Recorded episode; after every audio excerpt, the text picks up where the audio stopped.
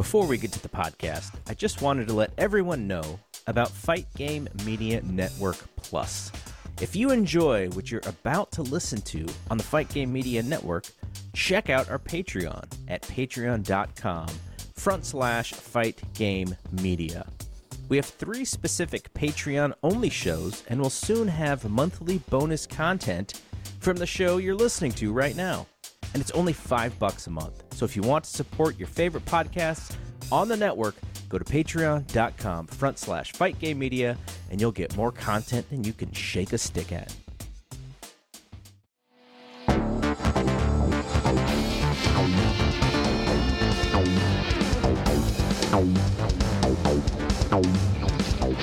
Welcome everyone to the Take It Home Podcast. I'm your host, John LaRocca, right here on the new Fight Game Media Network podcast feed. Of course, this show was on the Fight Game Media Network Patreon, but now it's going to come to you free, and I'm excited about bringing this to the masses and to talk about some good wrestling. Now, if you haven't heard this show before, I cover promotions, not necessarily covered, but everyone seems to keep covering WWE, AEW, of course. Those are the big two in here in the U.S., but I'll touch on, well, I used to touch on Ring of Honor in the past, but of course we know that's going away, but I will be covering Final Battle, their last pay-per-view. I talk a little WWE when it comes to like NXT UK, the brand I feel is, puts on the best wrestling show of all the brands right now.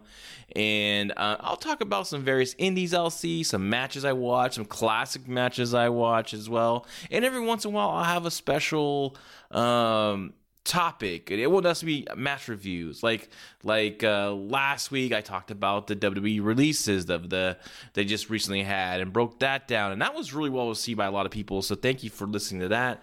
And on this episode, I'm going to keep it going with another special episode. I'm going to talk about NXT 2.0 and specifically talk about the new cast of characters that came with this new launch, or in my opinion, just a reset, a hard reset. And that has been the big issue for me. If you listen to Garrett Gonzalez and myself on the Fight Game Media Podcast on the Wrestling Observer Network, we cover both NXT 2.0 and we cover AEW Dynamite. Of course, we cover it a little bit different. We don't go match by match, segment by segment, and give our thoughts. We give our likes and dislikes of the show. And, I really liked NXT before. I really enjoyed that show. Even Garrett really enjoyed that show as well.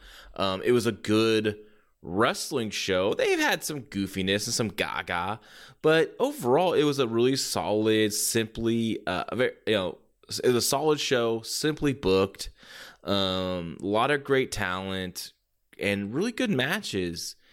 So, but once these releases started happening, I'm talking about before this most recent group, Bronson Reed's, that was a real bummer for me because I thought they did a great job building his character, building him up as this, one of the faces of that NXT brand. And then, all of a sudden they cut him just out of the blue.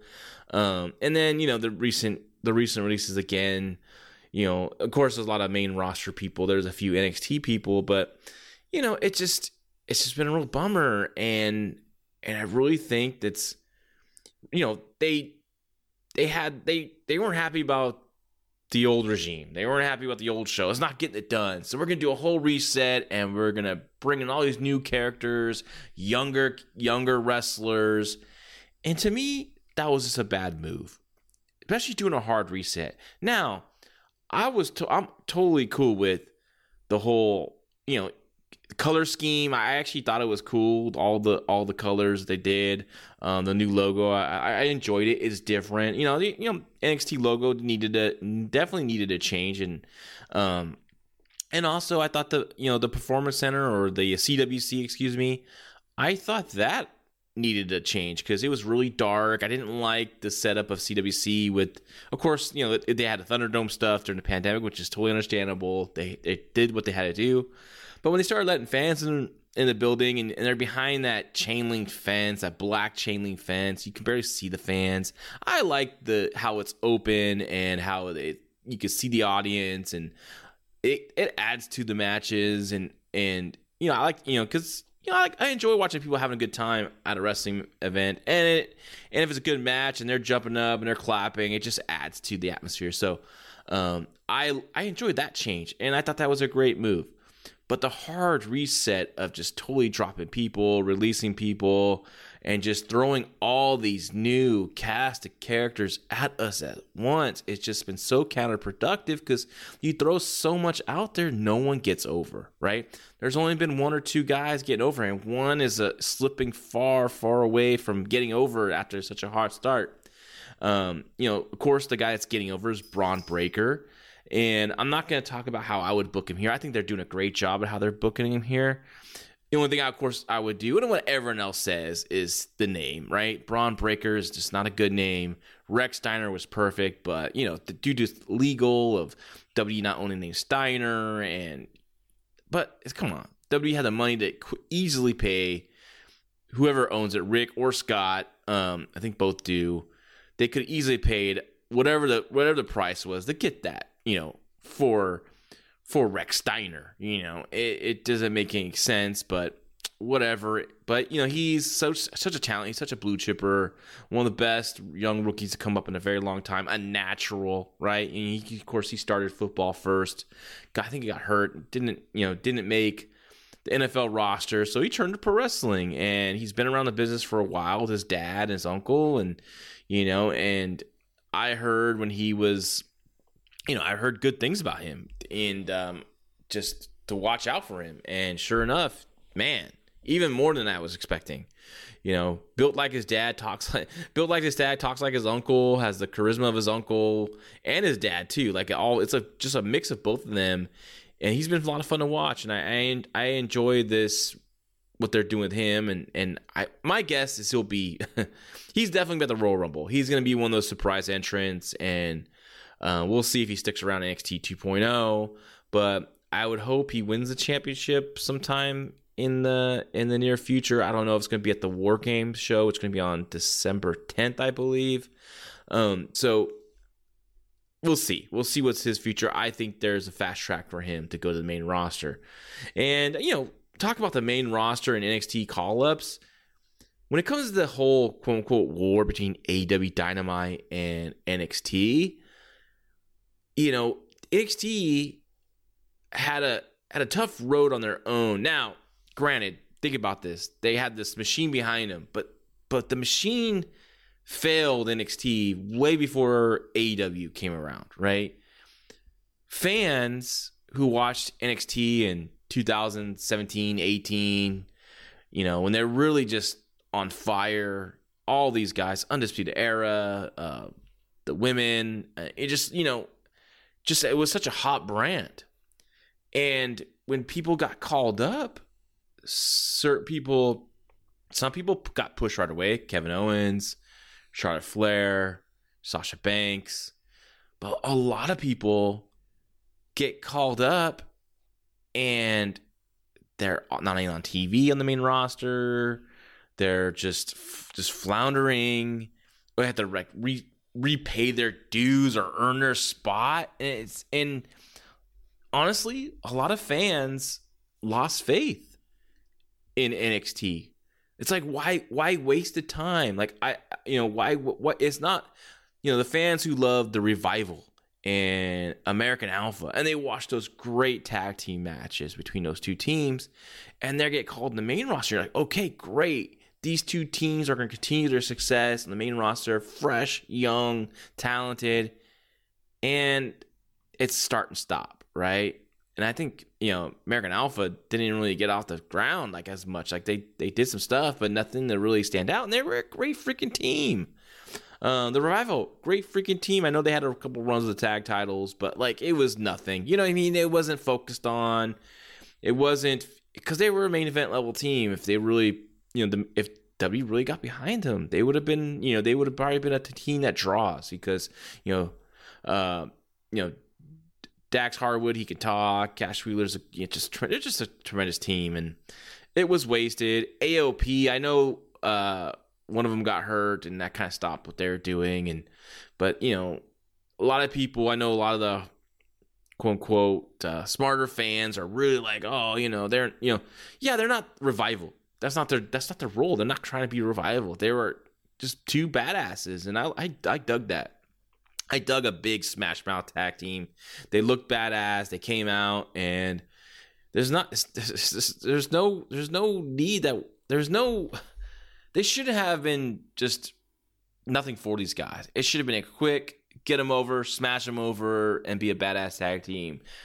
Insanity, a great group on NXT, a great trio, and you had Nikki Cross with them, and she was just tremendous with that group, and of course I'm gonna lead to that in a second, but Sandy gets called up and they hold off Nikki Cross, and Sandy goes up to the main roster and they do nothing with them. Nothing else. Like, how can you do nothing with this group? This group is so cool, so interesting, and you know, taking Nikki Cross away, yeah, it did hurt them, but that was your call. And the same thing now. They called up Hit Row during the big draft. You know, Hit Row got called up. I thought they shouldn't have got called up this soon. They had a lot more to do on NXT UK. They still had a lot more to do to perfect their act, though their act was really good, and all three or four members had really good chemistry. So they call up Hit Row, all four of them, B-Fab, Ashanti Adonis, Top Dollar, and of course Swerve Scott. And as we all know, when this last round of, not last, I think there's more rounds of releases, sadly, this most recent round of releases came, they cut B-Fab. And I explained last week on the podcast, on the Patreon, you know, B-Fab, she had that one match in NXT and it was really bad. She was not ready for television at all. Not ready to have a match on television. But as a valet / manager, whatever you want to label it, you know, she added to that group. She was the binder to that group. She added the flair, the sizzle. You know, yeah, she caught your eye. She's an attractive woman. She's a beautiful woman. But, you know, she didn't take away from the other guys. She just the group was perfect. And they all had, like I said, the chemistry, and you believe that they were a crew. You believe that these four individuals hung out with each other. It's not like the Inner Circle in AEW, you know. I just don't believe none of those guys hang out with each other. Maybe Jericho and Hayter, but it doesn't seem like a group that would, you know, hangs out together. So, but Hit Row did. You felt them, the crew. You felt what they were selling. And they take B-Fab away, and I did see the clip of Hit Row, you know, first appearance without B-Fab, and it's with Sami Zayn, did some comedy gaga stuff with them, and right away I'm like, okay, Hit Row is destined for the mid-card, unfortunately, and as a group, they could have been eventually a main event talent. I wouldn't rush them there yet, but, you know, give them 6 to 8 months, you know. And I just don't understand why you're cutting the legs off that group when, you know, you're trying to appeal to a younger audience. And this is a group that could have appealed to that younger audience. So again, another example, a most recent example of, okay, fans of NXT just getting really invested in Hit Row. And now that and being excited to move to the main roster, and you cut one of the most... you cut the glue to the team, and so I hope they can overcome it, because I like all three of those guys.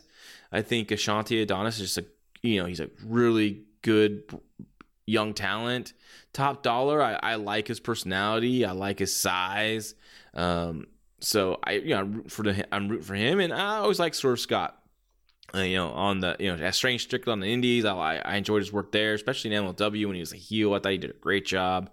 And I think he would do a great job in WWE if they get behind him. So we'll see how that goes. But yeah, you know, I want to talk about this, you know, this latest cast of characters in NXT 2.0, and it's just so interesting to me. Like I said earlier, they're just throwing so much at the fan base, and honestly, they're running off a lot, not because of this talent, but like doing a hard reset, people are just throwing their arms. The loyal followers of NXT, I think, are throwing their arms there, and then the ratings are going down. They're getting back to what, you know, the previous regime was doing. Or, you know, I guess maybe the demo was up a little bit, but I mean, they're all in that same range. So this new talent versus the old talent is making no difference. And that's what I'm saying. It wasn't what the old regime is doing. It's not what this new regime is doing. It's the fact that years before, like I said, the war, quote unquote, again, it was the fact that people already started losing faith in NXT because they knew once they got called up, their favorites, it was a 80% chance that main roster was not going to do anything with them. I mean, how do you not do? EC3 is not the greatest, but he's a personality. He's perfect for main roster. And how do you just not come afraid for that guy to do than sit in catering or a couple main event shows on the Peacock Network, which no one's watching. So I don't know. It's very frustrating. So okay, let's dive into this group, and I'm gonna cover a couple. Like I said, I covered Bron Breakker earlier. Just kind of gave my thoughts, and they're doing what they're doing great. Another guy quickly I want to talk about is Tony D'Angelo.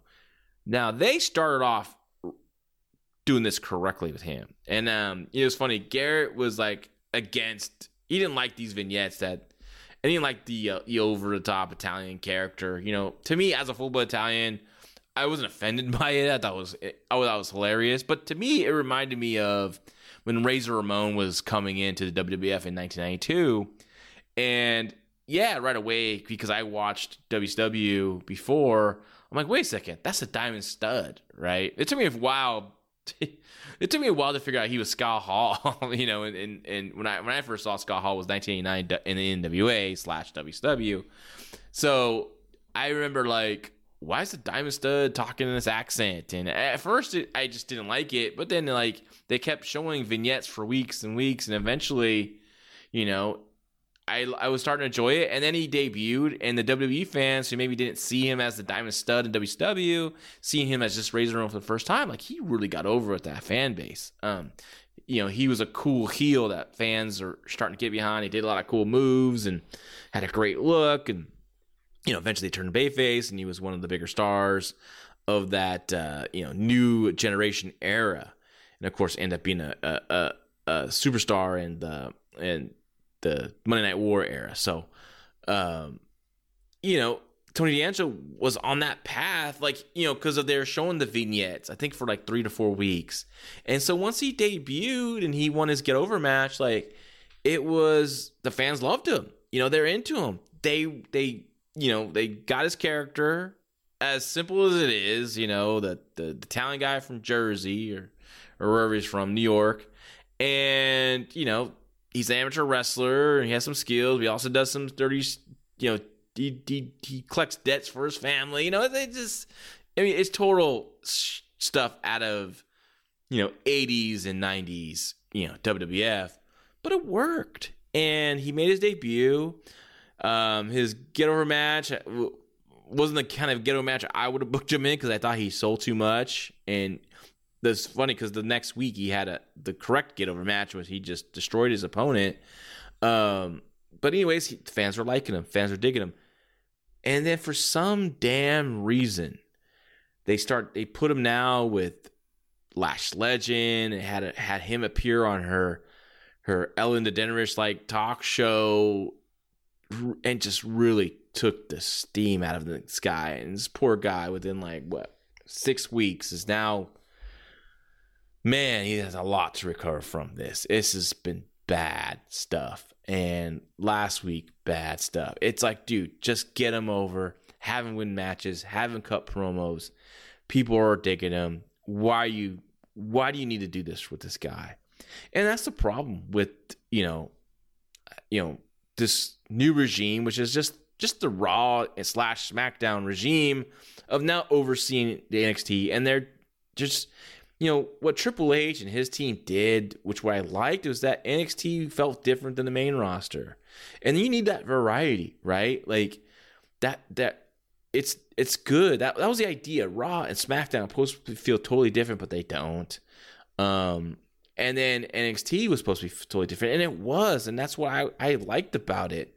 It was a lot of ways, very old school old school format. And so I was digging that. And I love, when I was a kid growing up, when they introduced a new character, no matter if it was Savannah Jack or Razor Ramon, like, you know, when you do these vignettes and you introduce these characters, you get invested and you want to see them wrestle.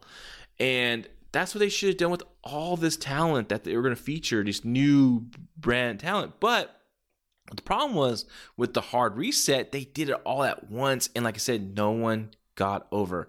If they would have done a slow transition, change the colors, brighten the building, but still have the same roster, and then maybe introduce a new character or two, and then over a few more months you introduce some more new characters.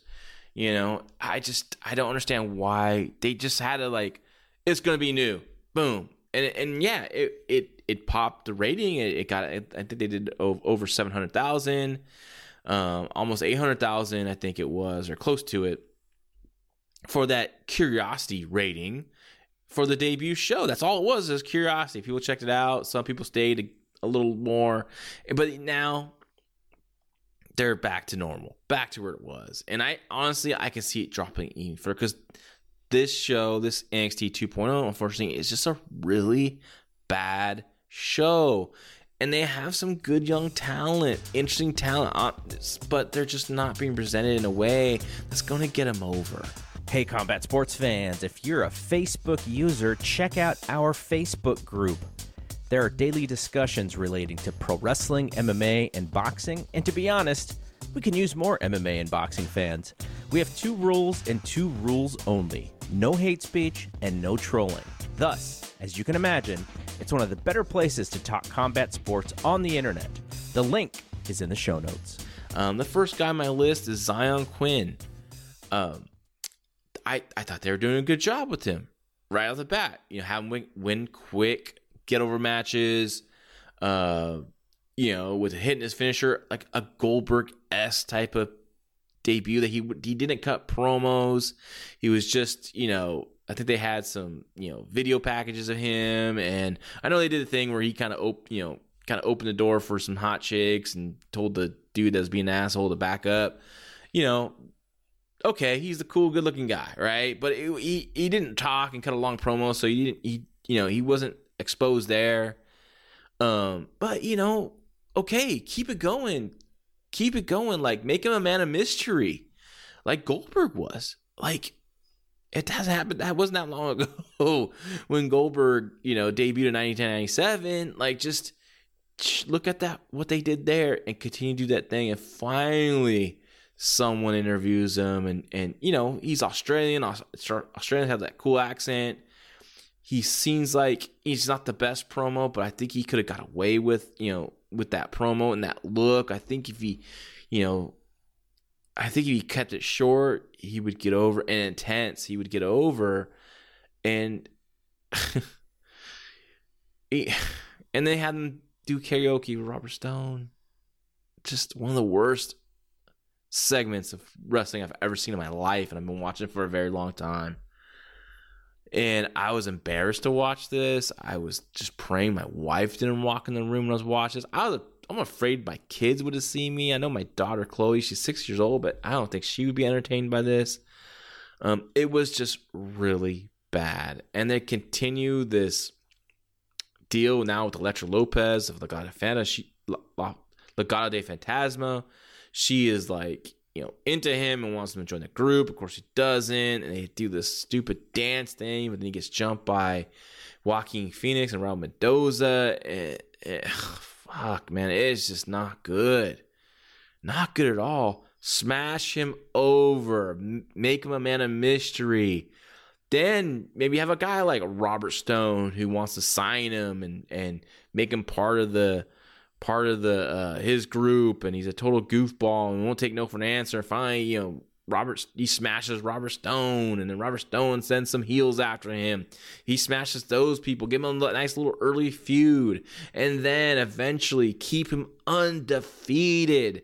And eventually, as Bron Breakker is undefeated, and eventually the champion, Now you build to this big match of these Titans, right? These undefeated Titans, and that should sell. That should get over. It's simple, but simple works, and it has always worked in pro wrestling. Everyone's trying to reinvent the wheel, but it's not. It's, you know, you book two guys on their way up, or, you know, two tag teams on their way up, two female wrestlers on their way up, and they finally collide, and you want people to see it because they want to see it. What's going to happen if Zion Quinn wrestles Bron Breakker? He's smashing people. That guy's smashing people. Who's gonna smash who?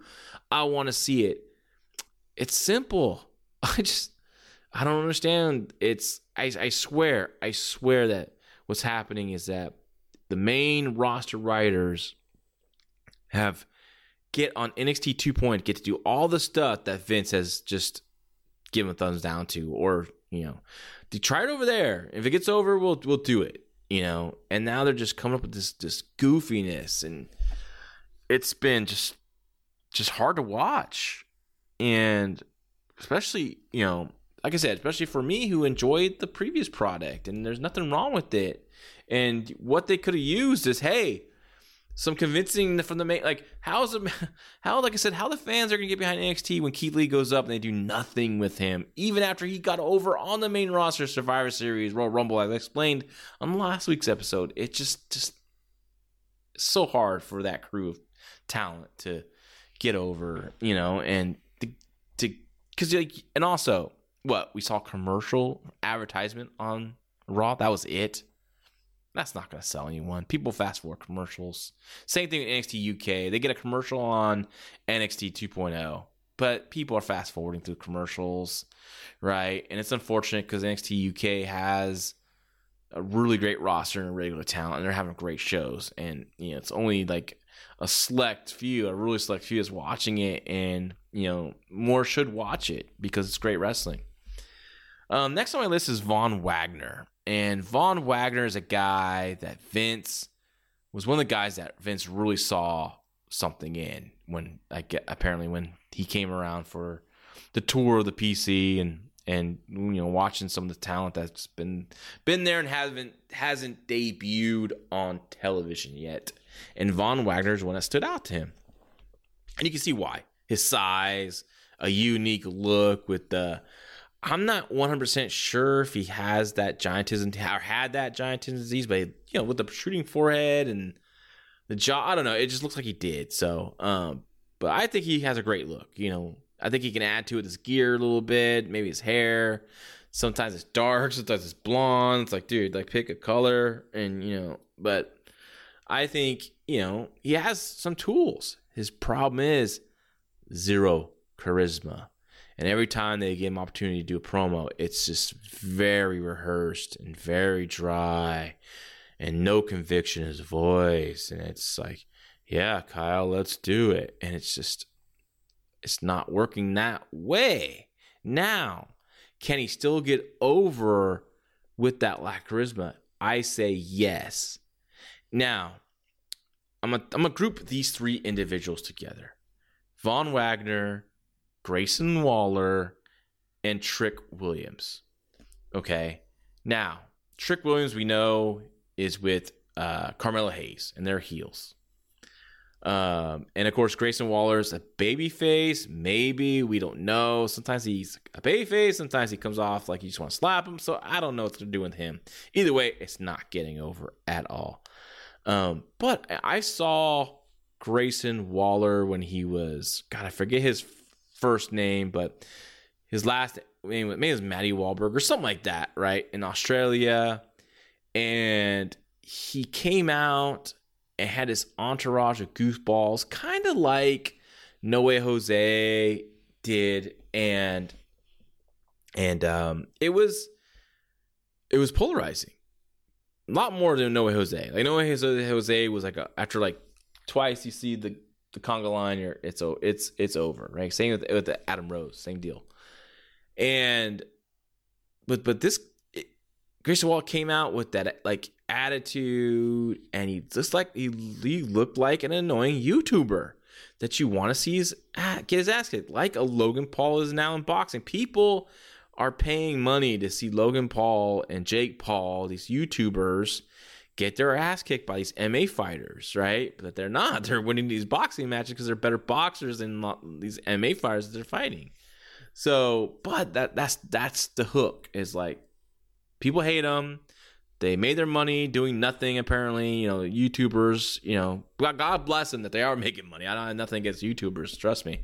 But I'm saying that they're making money. A lot of people have heat against. They want to see these people fail, right? So I always thought that's how you should have pushed Grayson Waller as this social media guy who's, you know, this YouTuber who's just, you know, all about the parties, all about the women, all about anybody. He's a wrestler and he gets the job done and he's just annoying. And like for his vignettes, it would be all about parties at his house, hot women in there, in the pool, etc. You know, talking trash. But I would have him flanked by Trick Williams and Von Wagner. And Trick Williams can do his same shtick that he does with Carmelo Hayes, the fast talking promo, the hype man. He's the hype man. He's hyping up Grayson Waller. You know, he's a number one in the frat with Grayson Waller, right? Like he's the one that talks up his man. I would never let Trick Williams in the ring because he's just not ready to wrestle. But as this hype man, he'd be perfect. And Von Wagner is the bodyguard. He's the muscle. You know, he's the one that always bails out Grayson Waller out of every situation. He's the one that always wins matches for Grayson Waller. Trick Williams distracts a referee, or some other stooge distracts a referee. Von Wagner gets involved and gets a big move, and Grayson Waller wins, right? And Grayson Waller should never, ever have any respect for Von Wagner, right? I mean, it shouldn't be right off the bat, but you could just tell that he is using this dude who is, you know, just a big lug, but like you eventually make him a lovable lug. And with his lack of charisma, his lack of promo skills, you give him one lines like an I am Groot from Guardians of the Galaxy. I know this sounds crazy, but hear me out.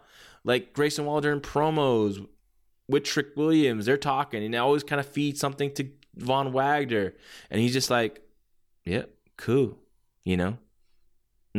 Like, you know, he's giving one little quick little responses, and it just becomes like a gag, but a funny gag. That's kind of funny. Even Grayson Waller always either like, you know, like he can ask her some kind of like advice or some kind of like feedback, and you know, Von Wagner's like, yeah. Could work. Like, so there's something quick, and Grayson Waller could just take it like, oh man, the greatest advice in the world or something. Whatever, you can have fun with it. But the key is make Grayson Waller so hated, make Trick Williams so annoying as well that, you know, their heat feeds together. But eventually, you just want, you know, Von Wagner to eventually just break away from this guy because he's being taken advantage of. And, you know, it's simple booking. It's, you know, with Grayson Waller, I would also add maybe a female talent to the group too as well, who kind of like maybe sympathizes with Von Wagner, doesn't like that Grayson kind of uses him and abuses him or takes advantage of him.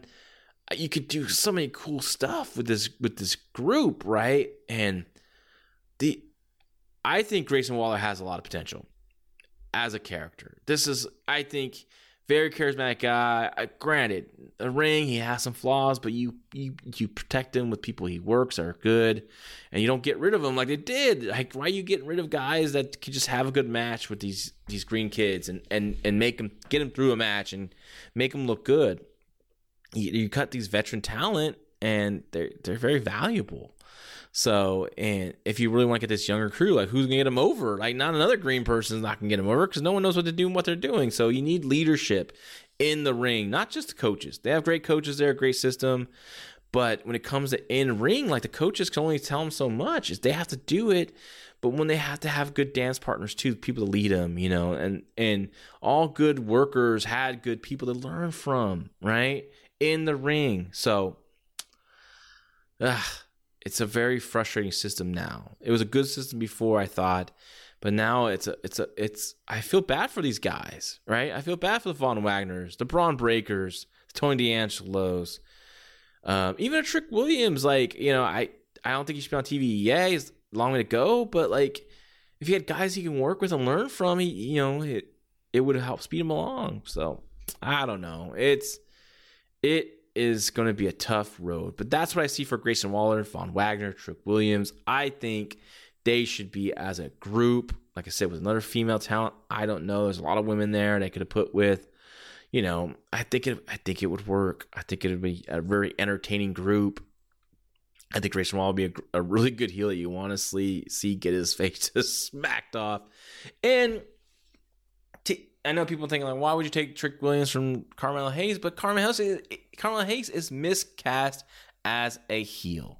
I think he has potential as a babyface. The crowd likes him, wants to cheer him as a babyface, but all of a sudden he did this quick 180 heel turn on him. Fans said, okay, you're turning heel, but we're still going to like you. And Carmelo Hayes, I think he has some good lines in his promo, but I just don't believe him when he's being a heel. I can believe him as a babyface. So I would like to see, you know, I wish they can't go back, but that's what I would have done. Carmelo Hayes kept him as a babyface because he was getting over with that audience, and I was, you know, an up and coming babyface. So next on my list is Briggs and Jensen. Josh Briggs, of course, we saw him on television already. I thought he looked really good. You know, really understands how to sell like a big man, and he's a good talent. And putting Jensen with him, I thought it was a good idea. You know, Jensen's he's like 20 years old or 21, son of Bull Buchanan, has his dad's size when it comes to the height. He's gonna fill out, right? He's just a baby. He's gonna get better, and they started off, I thought, really well with them. As the the great vignette I thought of them in a bar, had an issue in the bar, they started fighting, and after the fight they had respect for each other, had a beer together, and said, you know what, let's be a tag team. And I thought that was great, and I thought it made sense how because nowadays with the phones and the camera footage and the security footage, like, yeah, if they had a fight in a bar, there'd be multiple cameras and multiple shots, and people would capture. And then what they did, they used, the bar camera, the security footage, and they used people's cell phone footage. It was great. And then after that, they lost like in a week. It's like, this could have been a fun team. And if they would have pushed them, if they would have, got them over, give them 6 weeks, beating jobbers. Simple. And they could have been just like a younger version of APA. I know they wouldn't have the credibility of of Bradshaw and, Farouk at the time, Ron Simmons. They would have to earn it because they're new and fresh, but they could definitely earn it. They could definitely get over if you do it right. And it's all simple booking, guys. It really is. And I know you're thinking, like, if maybe you listen to the show for the first time, and I'm sorry, I should let off my history. I booked for All Pro Wrestling here in the Bay Area, and I had my own professional premiere, and, I have experience booking talent, and helping people. I know I hate talking about this, but, he's brought it up, and he always gives me my due on it, like, helping Jeff Cobb, out in his early in his career. And, I don't know, I just don't like talking about it. But anyways, I've had experience working with top level talent and featuring them, giving opportunities, and booking them correctly to have them get over, in my opinion. So, this is, this is not just me armchair quarterbacking it. I think these guys, this is how I feel. To me, it's simple. When I booked, I always kept it simple. That's what I learned from studying pro wrestling, studying the St. Louis territory with Sam Mushnick, and, Larry Madisick was a huge influence on me. The St. Louis territory is a huge influence on me. And, just one book, I always call it my pro wrestling Bible, Wrestling at the Chase with Larry Madisick. It was just a just helped me out so much. When I eventually started booking, I was once I got the book, I had all these ideas, but when I started putting papers, like blank, and I blanked out, and I was nervous, and it made me back up what I say, and you know, just rereading that book, just keep it simple, stupid. That's what you do in booking. And like I said, people want to reinvent the wheel, and it's just so frustrating. So Jensen and Briggs, smash them over, get them over, squash matches, promos. It's simple. It is simple. And especially when now that they're on Tuesdays, there's no competition to try to, you know, compete with AEW to have some good match versus their good match. You have now, you can take a breath, and now you can be like, okay, let's get people over. And you really play the long game with talent instead of just starting like, okay, we got to do this match, I'm lose. And now, once they lose, you lose face. They're so new, they shouldn't lose yet, right? Razor Ramon, when he debuted in 1992, didn't lose for a very long time. I think his first loss, and it was on television. I don't know about the house show circuit, but you know what mattered to me was television because that's what I watched. And what most fans watched, his first loss was to the world champion, Bret Hart, right? But he had a good match, and at the end of the day, he still got over enough so it didn't hurt him, and fans really got behind him. What, you know, that's what you do. That's how you do it. So with all this talent, this is what you need to do, is just get them over. Duke Hudson, he's another polarizing guy in our podcast because Garrett, like, just he wasn't really a fan of him, but I see Duke Hudson as a star. Look at that guy's size. Look at that guy's look. Look at his charisma, that swagger, that cocky, arrogant, that face you just want to slap. And he could be the modern day Ravishing Rick Rude. A lot of guys try to be that, or they try with him, you know, be him. But this guy could do it because you believe he's a cocky asshole. You know, he just oozes that cockiness. The guy who walks in the building, the great posture, and you know, you just want to like, ah, oh, look at this guy. Just thinks he's the best. That you look, and he's literally looking down on everyone, right? Like, cause he's so tall. But that's the guy. You know, he's the people that you judge right away. You think he's an asshole. It might not be, you know, but you know, like one of those people that you see that come to be like, ah, like I got to write a jerk. You know, find out he's a good guy. But in this case, he's not. He is really an asshole, right? That as a wrestling character. And now you just want to see him get his ass beat. But no, he's still cocky, he's still arrogant, but he's a poker player. What the fuck? If he's such a successful poker player, why is he doing pro wrestling? Why are they just competing in tournaments and winning tournaments, making money that way? Just like I've caught when I used to be a professional wrestling manager, and we worked a show in Antioch, California for a company called Brawls, a short-lived promotion. But at the time, I was just getting experience as a manager. The guy I was managing, Vince DeMarco, he was getting experience. So we're just taking bookings. We're just learning our craft. And, you know, me, him, and a couple other people from my home promotion, All Pro Wrestling, we're booked on that show. So, you know, we did our thing. Being full-blood Italian, I did the Italian gimmick, or it wasn't a gimmick for me, but Vince DeMarco, who had some talent in him, but he was doing the Italian gimmicks, sort of like a Tony D'Angelo-esque kind of deal. And, you know, we did the show, we did our match, it was fine, whatever. And the quote-unquote booker, this old veteran of the area, was running this promotion, or one of the co-owners of this promotion, the booker of the show, he comes up and he goes, his name's Joel Appelbaumer. He used to wrestle in XPW as Pogo the Clown, if you remember that. He calls us over. He's like, hey guys, gimmick's cool. I dig it. Italians, dig it. But what about this? What about stockbrokers? You're the stockbrokers. That's your gimmick. You, the manager, you're checking stock at ringside. You have your phone or computer out, blah, blah, blah, blah. And we're being respectful, right? I'm being respectful. Like, oh, cool, yeah. You know, it's just something to think about. Thanks. You know, Venice, who's my buddy Venice, love him, so gullible. He's like, yeah, sounds great. Of course, we go back, sit down in the locker room. And I'm like, no, we're not going to do that. And I'm only like, shit, not even a year performing in the business at this time. And I'm like, nah, not going to work. Not going to do it. Doesn't make sense. In my head, I'm thinking this. And I'm thinking Vince Venice DeMarco already knows this as well, right? But he's like, so what do you think? He called me Rock.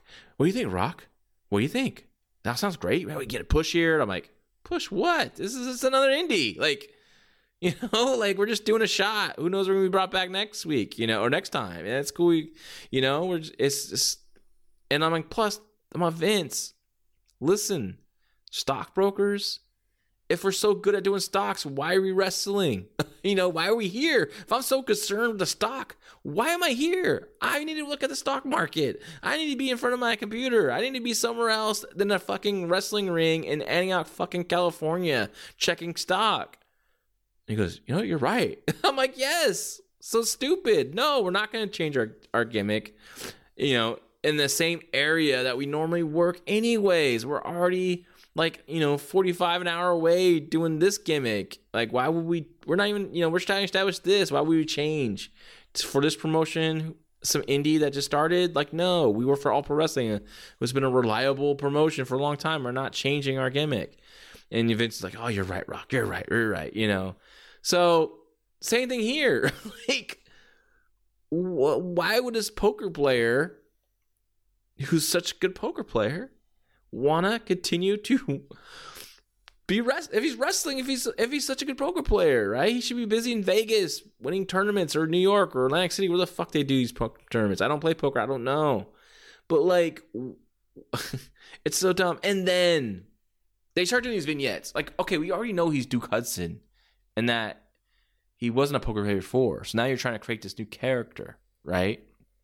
And so he finally, he gets in an altercation with Cameron Grimes, who of course he won the Bitcoin thing or the GameStop stock, and now he's rich, and so they have a poker match. And so on Duke Hudson's first poker game in WWE on NXT 2.0, he loses to Cameron Grimes. And I'm like, what the hell? So he's already lost it, right? Okay. I understand repackaging people. I get it. It's been done before. It's going to be done in the future, especially in WWF or WWE, where they've done this before. Like, for example, Repo Man, Barry Darso. I'll never forget this. Oh, let's check out Repo Man. They go to the vignette, right? And I'm looking at it and looking at this individual. I'm like, wait a second. That is just Smash from Demolition. And I'm like, what is this, right? Like, and this is 1992 as well, I believe, or 90, was it 92 or 91? Yeah, 91. And I'm just, you know, what am I, like, still, like, just starting, like, junior high, right? And I'm like, not falling for this. I'm like, why is he Repo Man? What happened to Smash?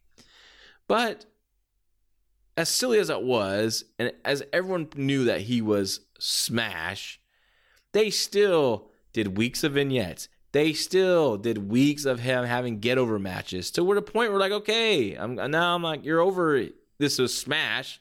Now he's a Repo Man. He has a cool theme song, but he's winning matches. And now when he wrestles someone of importance, he has credibility, right? So Duke Hudson, who has suffered a couple losses, gets repackaged, and right away, his first deal with his gimmick, he loses, so he's done. I mean, and that's unfortunate, because I believe this guy could be a future superstar, may go somewhere else and become and reach that potential. Maybe a smart booker will see that in him and be able to showcase that.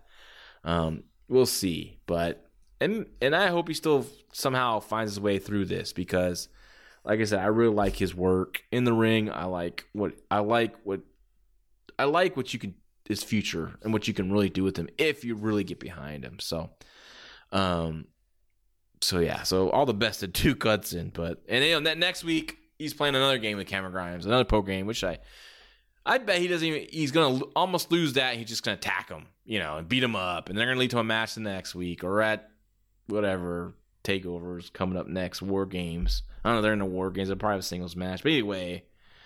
Last on my list is, one of the female talent, Cora Jade. I like the skater girl deal with their with them. I think, you know, appeals to the younger group. Has that, you know, she gives off a vibe like Paige had when she was started off in NXT. Like, you know, the you know, you couldn't get the guys watching. You know, Sasha Banks was unattainable, right? You know, like, oh my God, you know. But Paige was like someone that, you know, the people could see themselves, you know, dating, you know, the gothic girl, and Cora Jade, the skater girl, right? That's someone that's, you know, attainable, I guess, right? So, you know, again, show the vignettes, her skating, you know, she's so young, she can appeal to the younger crowd, which they're trying to get. And they know they did the deal with she got an upset win over Frankie Monet, you know, Taya Valkyrie, who they cut, which I still don't understand. I understand her limitations in the ring, but such a big personality. She was perfect for the main roster. But, you know, Cora Jade, okay, she's the underdog. She's, you know, takes advantage of a heel slipping on the banana peel and gets a win. I can see that. But, you know, she gets destroyed by Dakota Kai. It wasn't a good match at all. But, you know, so, but like, okay, Cora Jade, you know, that's great. She gets an upset win over Frankie Monet. And maybe next week she wins the match. Establishes a finisher. Again, next week she wins a match. You know, make sure you book female talent as extras, as enhancement talent that are veteran enough to carry on Cora Jade and put her over. And don't put them the match for freaking 15 minutes and let her get lost. Right? No, give her 3 minutes, give her 4, you know, give her, you know, 6 with the entrance, and have her have a nice little get over match. Right? Like, I know like big controversy. I remember I was talking to, was that Meltzer's house? We were watching a pay-per-view AEW, and it was Shida versus, was it Nyla Rose or whoever it was? And no, it was Britt Baker, and the match was just a bad match. Fell apart. It went way too long. The longer it went, the worse it got. And because, you know, Britt Baker, Shida, just not that talented enough at this. You know, they don't have the skill level enough to do a 12-minute match. But you keep them 6 to 8, I think it'd be a lot better. And I was explaining that to the people watching, Garrett, Meltzer, and you know, others in our group that goes over there and watches, you know, big events with Meltzer. And, you know, they're like, wow, yeah, you can't do that though. People will be upset. You know, you can't have them, you know, people online will be upset. They're doing short matches. I'm like, well, fuck them. I'm sorry to say, guys, like, I rather, as a booker, I always book to the strengths of the talent that I had, right? If I knew they couldn't go 12 minutes, I wouldn't put them in that position, right? Even if I had a veteran that I know I could probably carry. Okay, man, it all depends on the veteran. If I had like Oliver John versus a young talent, and I wanted to get 15, like, you know, I wanted something like that to happen. I probably wouldn't do this. It wouldn't happen, but I'm just saying I did. I will feel confident enough in Oliver John to get that over and to help that young kid get through that match, because Ollie was such a good leader in there. Same with Thatcher, same with my buddy JJ Perez, a bunch of others, right? But I most likely wouldn't do that. I would keep it still shorter, maybe a little longer than I would have if it was him and another green guy, but like, you know, or the green guy and another green guy. But still, like, play their strengths. And I know these girls want to do this epic championship match just for the title, but dude, you know it's going to fall apart. I don't know how Tony Khan does not see this. I know Britt Baker's over. She's over personality. I get that. But when it comes to the ring, she just doesn't deliver. It's always a sloppy mess. It always falls apart. So keep it short. I rather have, like I said, I'd rather them have a really good 8-minute match than a really bad 15-minute match. So Cora Jade, I would protect her with shorter matches and get her over the crowd by winning. Get behind her. Fans won't get behind losers, right? They have to win. So debuting one week and losing in 2 weeks later is not going to get it done, right? So, and I know it's the same theme with everyone on my list. Oh, yeah, you know, just have them win. Of course, that's going to work. Of course, that's my point. That's what it does. That's how you get it done. It's simple, folks. It is. Booking is tough. It's not for everyone, but it's also simple if you really study it and you really just learn from what people's mistakes. Of course, learn from my own. I've learned from my own mistakes. At one time, I booked this guy to get squashed by this guy, big old guy Malachi, who was a pretty good talent that unfortunately lost passion for wrestling. And I booked this one guy, and I figured I just need him to get his ass kicked, right? And I didn't do my research. I just figured, dude, the guy can get his ass kicked, right? Brought him in, and it was one of the worst squash matches or get-over matches I've ever seen. I was embarrassed, and it was so bad that even Roland Alexander, the owner of All Pro Wrestling, came and said, "Where in the fuck did you find that guy?" And I was so bad, and I just said from now on, I'm never going to just take things for granted, do my research, right? But also, like, beyond just knowing your talent, like, you know, studying wrestling history. I think what made myself a good booker was the fact that, you know, I didn't just watch current stuff. I watched the past. I not only watched the good territories, like, you know, Mid-South, Mid-Atlantic, World Class when it was hot, Memphis when it was hot, but I also watched crappy territories, because I want to see what they were doing wrong. Why was there crappy territory? Why didn't it last? Why didn't this gimmick last? Why didn't this worker work out?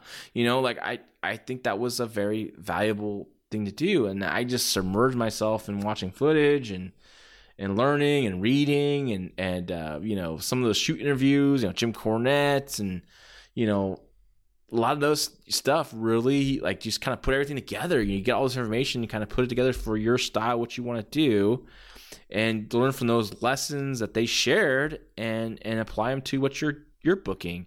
And, like, to me, it all that stuff, kind of footage, hearing from past bookers, successful bookers, and all kind of, for me, world just came into one book. And I was wrestling at the Chase with Larry Madisick, and it just centered me. Keep it simple. And so what I'm talking about here, yeah, it's all keep it simple, because that's what you do. Keep it simple. Introduce the characters with vignettes. You know, and at the minimum for television, I would say 3 weeks. You know, 4, even better. A whole month. Really build that anticipation up. And then 6 weeks of winning matches, get over matches, you know, make people believe in these winners. So as winners, so when they start wrestling the next tier up, the mid-carders, they go over them, and they get over, and they start building momentum, and people can't wait. Oh, I can't wait to, you know, Tony D'Angelo to wrestle Tommaso Ciampa when he gets to that level. Von Wagner, I can't wait till he gets to that level, right? Because I know he's winning some match. Oh, he lost. He took the pitfall. Shit, I forgot to. And I believe it was Imperium. Like, okay, he's already losing. You know, I know it was like a controversial finish, but still, he's already had his shoulders down. He just fucking showed up, people. You know, I think actually lost a 4-way match, which, man, just it's what happens when the wrestling people have stopped to get in control of the product. And that's what we're seeing now with NXT 2.0. And it's been frustrating. And I hope, you know, and right now that's a good way to end it. Just, I know Garrett was laughing last episode on the Fight Game podcast with on the Observer website. He's like, every time you say something, you end it with a sigh when it comes to NXT. And I'm like, because that's what the NXT 2.0 has been for me. A whole big sigh. Like, oh, man, there's hopes of, like, potential. And I really like they're doing Bron Breakker. I think they're doing, but that's one guy, and there's so much they could do to really improve this product and really benefit everyone on the show. So, thanks again for listening to our new Fight Game Media network feed, our free feed. Please check out our Patreon. Please join and subscribe and support. It's $5.